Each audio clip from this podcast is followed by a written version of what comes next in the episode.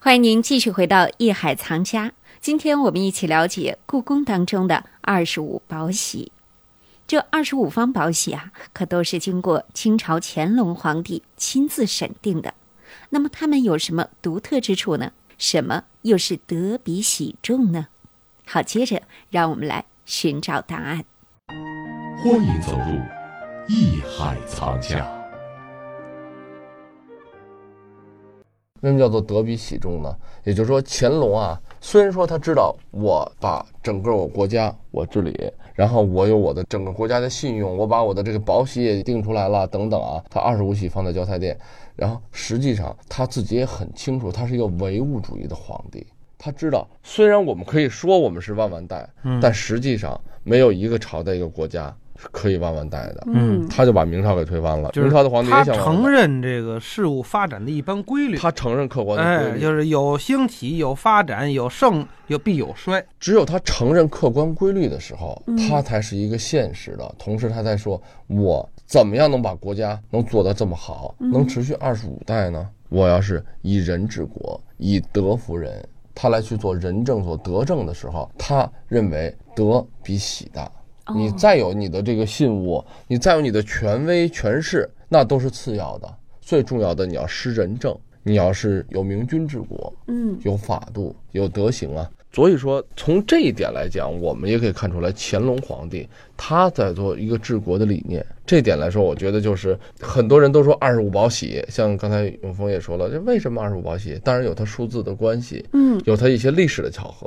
但是真正的现实意义，我觉得就是从这个背后啊，咱们看出来，实际这里面还有一个他整个这个乾隆皇帝他自己个人修为、这个施政方针的这么一种独特的一种想法。嗯，这二十五宝玺每一个都有它不同的名字哈，嗯特别的名字。那么对那天呢，我也去到了现在盛放这个宝玺的地方呢，是在养性殿。好多游客呢都围绕着这些宝玺看，哎，他们都各自叫什么样的名字哈？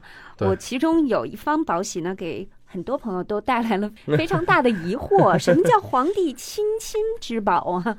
皇帝亲亲之宝，这听着呢特别的可爱，这到底是对做什么用的呢？因为每个宝啊，就是每 个每个印章啊，它都是嗯应该有不同的作用。啊嗯对合同专用章就是盖合同、签合同的时候，对，哎，这个财务专用章，这这亲亲之宝呢，我查了一些资料啊，写的叫做以展宗盟之用，什么意思呢？我估计就是和那些个藩属国，嗯，嗯哎，这个因为你看大家说这结盟这国亲亲之宝嗯啊，嗯咱们现在的字面意思就是这这有点俗啊，啊，别千万别你 你读别成你别冲我亲努近嘴，儿， 你别冲我努嘴儿。实际上不是这个概念。嗯他所谓的亲是亲近，皇帝亲近之宝，也就是说，呃，咱们就说多一点啊。以前的咱们说，现在说的朝鲜呀，包括日本呐、包括菲律宾呀啊等等这些国家，嗯这就有一个什么宗主国和附属国的区分。嗯，这个前两天日本还记不记得有一天说叫做庆祝什么他们的所谓叫做什么独立日啊之类的玩意儿，但是冲绳你嗯会发现，他那同一天他们在做的什么活动？他也是日本吧，但他做的活动是叫做耻辱日。嗯为什么？这有一个历史的原因。现在老跟咱们说争执钓鱼岛啊，以前呢，日本国实际也是咱们所谓大清王国啊，嗯那个时候包括明清以来的叫做附属国。嗯咱说通俗一点啊，以前的这个辈分呢是这个儿子跟爹的辈分。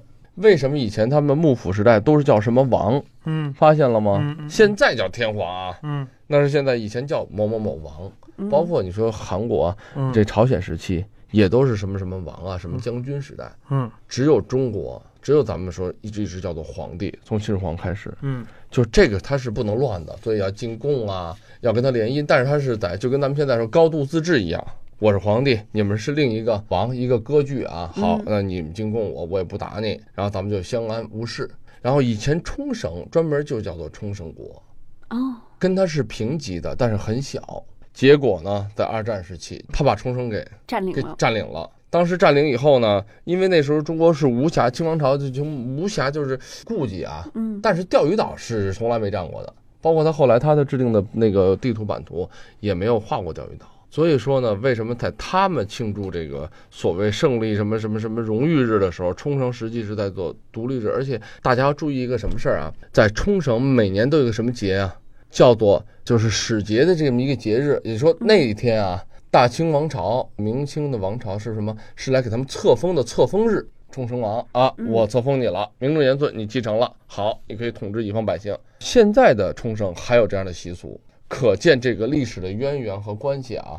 就听众们是可以一听啊，知道这个这个以前中国的这个曾经的历史也是很辉煌的。嗯，是。当我们看到这样的一些宝玺的时候，我们嗯也能够想象得到他们背后的一些有关于他们的一些历史故事。那今天呢，我们还是请何老师要多给我们讲一讲哈。嗯我们看到这个二十五宝玺当中呢，有两方都是皇帝之宝，嗯，这有什么区别吗？皇帝之宝啊，因为这里面就有一个什么问题呢？就是玺和宝啊，嗯它这个当时是怎么回事儿？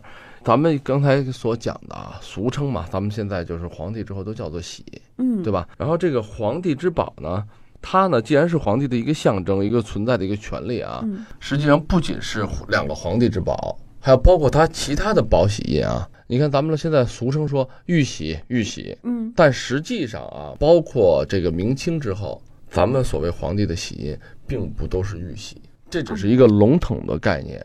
嗯，为什么叫做笼统的概念？就是啊，玉的当然材质非常好，但实际上这里面有什么？有金，有木，对，还有宝石，各种材质啊，都成为了皇帝的宝玺里面的这个使用的范围。嗯但是当然说了，它这个用的材质首先肯定都很好，然后这里面很多人都不理解为什么呀？说我就用玉玺，我就用金子做，多好啊，多名贵啊！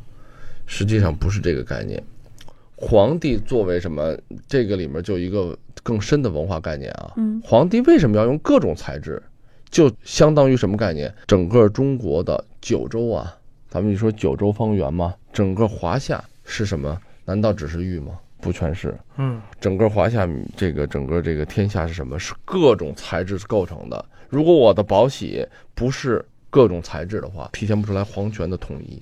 嗯嗯而且这个当然说还有一个技术上的环节，就有些材质上，嗯你看，比如纸上我盖玉印可能没问题，嗯但比如说绢上，比如说它布上，比如说很多一种材质，它就没法要用。嗯不同材质的纸，该不同材质的这个玺印也是效果不一样的啊。比如我这个诏书呢，我在宣纸上我可能没关系啊，很多这个材质都可以适用，嗯但有些东西，比如说它一些绢本的东西，你就不好盖，跟印泥啊、跟印的这个材质都有关系啊。嗯所以说呢，它就这个，当然总的来讲，总体来说还是什么，还是材质上作为一个，就是它对一个中央集权、整个国家统治的一种象征。嗯，也就是说，我有多种材质的东西都是我皇帝的，对。当然俗称啊，咱们叫玉玺皇帝啊，是一个级别，是一个概念。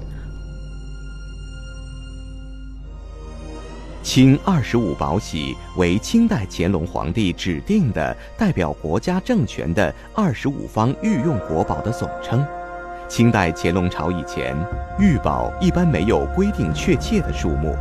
乾隆十一年，乾隆皇帝对前代皇帝御宝重新考证排次，将其总数定为二十五方，并详细规定了各自的使用范围。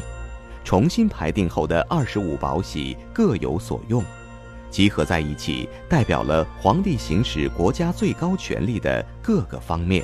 二十五宝玺平时密藏于紫禁城交泰殿的宝录中，一宝一录。宝录为两重，皆木质，制作精美。